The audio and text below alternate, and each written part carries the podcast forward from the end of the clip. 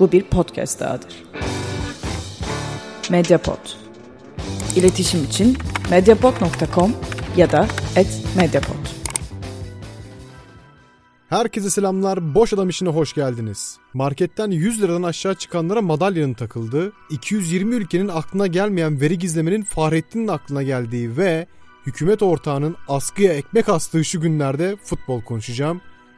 Çünkü geri döndüm baby.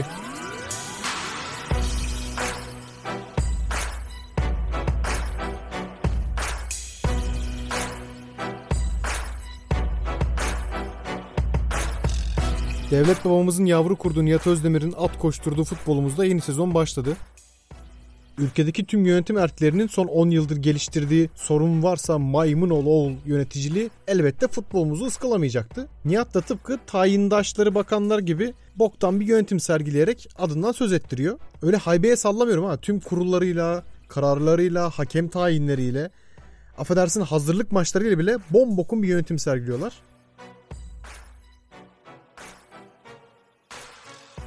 Şimdi geçen aylarda bu pandemi sürecinde önceki sezon yarıda kaldı. Hepinizin malumudur. Başlatak mı neydek derken başlattılar ligi. Sonra oradan Başakşehir şampiyonluğu seyircisiz, sessiz sedasız fırtladı. Herkes bir rahatladı Başakşehir şampiyon olunca. Çünkü son 2-3 senedir bayağı bir asılmışlardı. Nihayete erdirdiler. Sonra sezon öncesinde çıkıp dedi ki federasyon, baba bırak koronayı, isterse sahada sıtma olsun yine de maçlar oynanacak.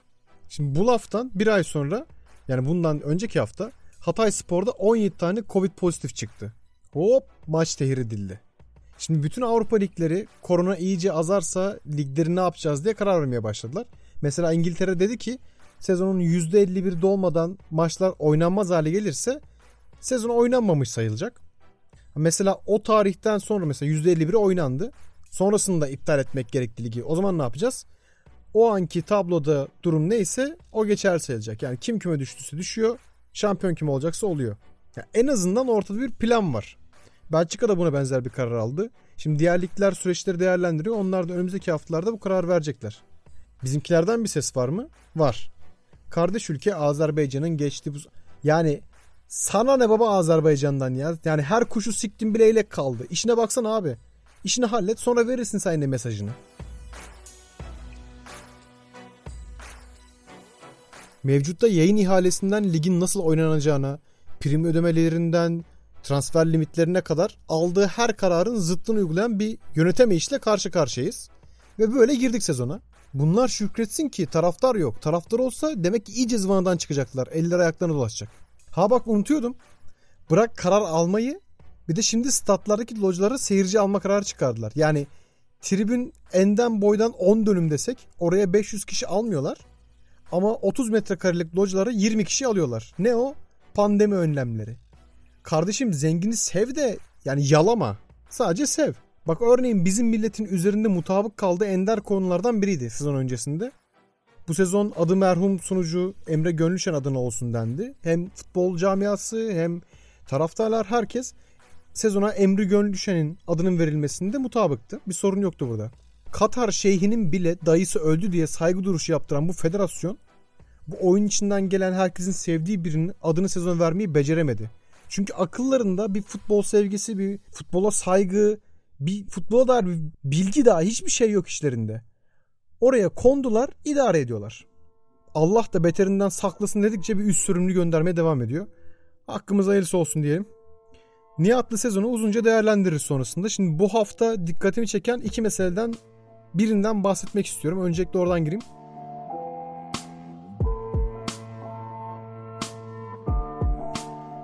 Şimdi daha önceki kayıtlarda söylemiştim. Karşımızda bir acayip kapitalist var diye Ali Koç için.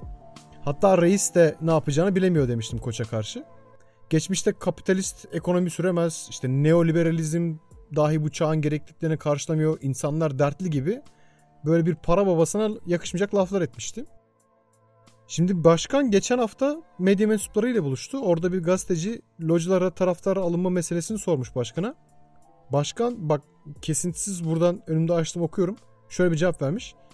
Stadımızı pandemi koşullarına en güvenli şekilde uyup seyirciyi stada alacak ortamı yakalayabiliriz.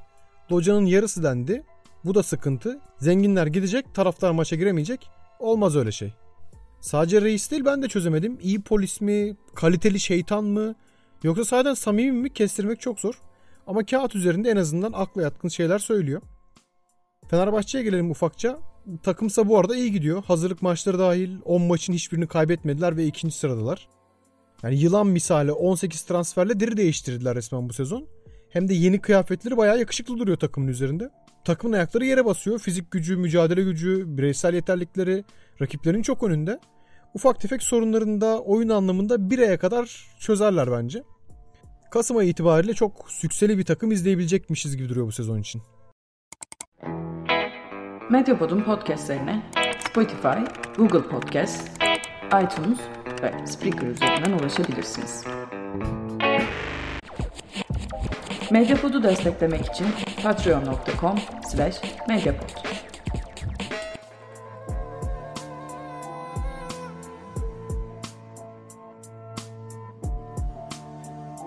Galatasaray'a geçelim. Bu Ali Koç meselesine paralel yönetimsel konulardan başlamak lazım. Öncelikle birçoğumuz geçtiğimiz hafta Galatasaray'ın o yaptığı akla zarar açıklamayı hatırlıyordur herhalde. Hani şu maaşında %15 indirime gitmeyi kabul etmeyen oyuncuların zorla maaşlarından kesintiye gidilmesi meselesinden bahsediyorum.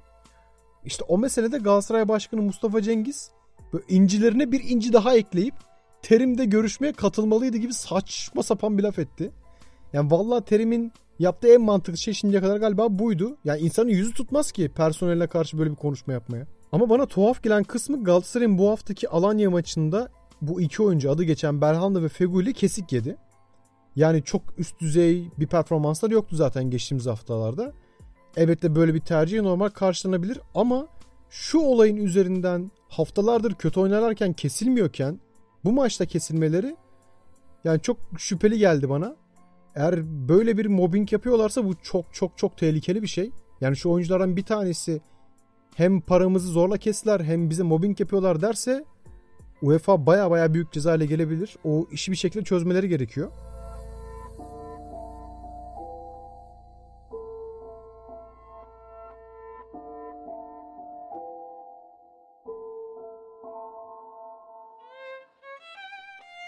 Bu az önce verdiğim örnek de başkanın saçmalıklarının çok küçük bir kısmı. Yani son birkaç aydır çok iyi saçmalıyor Mustafa Cengiz.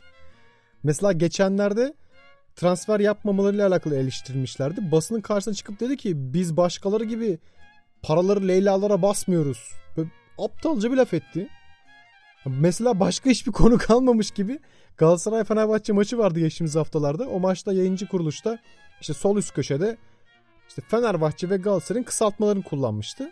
Neymiş? FBGS yazmıyormuş. Orada Fenerbahçe için fen yazıyormuş. Fenerbahçe'nin fenle bilimle ne alakası varmış gibi böyle bir mezarlık şakası yaptı.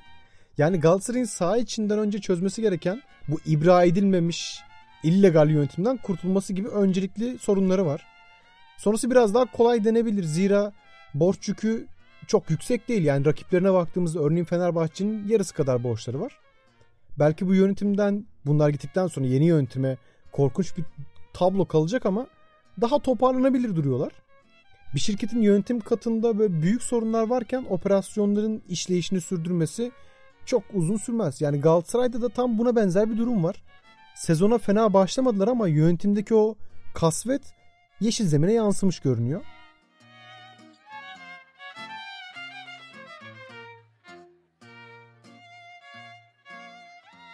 Beşiktaş'la ilgili de çok iç açıcı şeyler söylemek zor. Saha içini Taner'in güllerinde zaten detaylıca konuşmuştuk. Konuşuyoruz hala.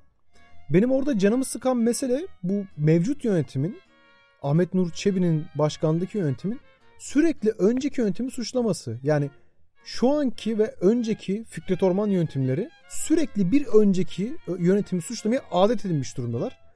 Abi bu kadar sızlanacaksanız gelmeseydiniz yani. Ya biz bir şeyleri başaramadığımızda babamız para vermiyor diye ağlıyor muyuz? Yani ya da ne bileyim biz daha iyi okullara göndermediler, altıma araba çekmediler diye sızlanıyor muyuz? Bize ne abi aldığınız borçtan? Sen ne yapacağını anlat. Geçtim artık hesap verebilirliklerini. Bari koordineli bir çalışma olsun. Başkan ben hocanın verdiği listedeki bütün oyuncuları aldım diyor. Sergen Hoca çıkıyor yönetime açık açık transferleri kendileri yaptılar onlara sorun diyor. Ya koca adamlar başarısızlığı birbirlerine atıp duruyorlar. Beşiktaş son derece yetersiz ve riskli bir kadroyla girdi bence bu sezona. Esasen sorun da değil. Yani 117 yılı aşmış bir kulüpten bahsediyoruz. Ya bir sene daha şampiyon olması o kadar mesele değil. Yeter ki ortaya bir fikir konusu. Mesela Dorukhan'ı sezon başında 3'e 5'e bakmayıp satmadılar. Şimdi de bedava gidiyor diye basın önüne atıyorlar.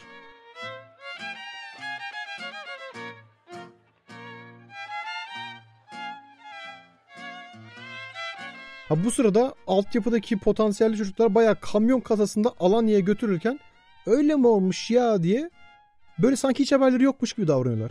Bir menajer gelip kulüpteki güzel meyveleri alıp götürüyor. Yönetimde kasada kalan çürük çarıklar için ve eski yönetim yüzünden diyor. Ya hadi baba hadi ya.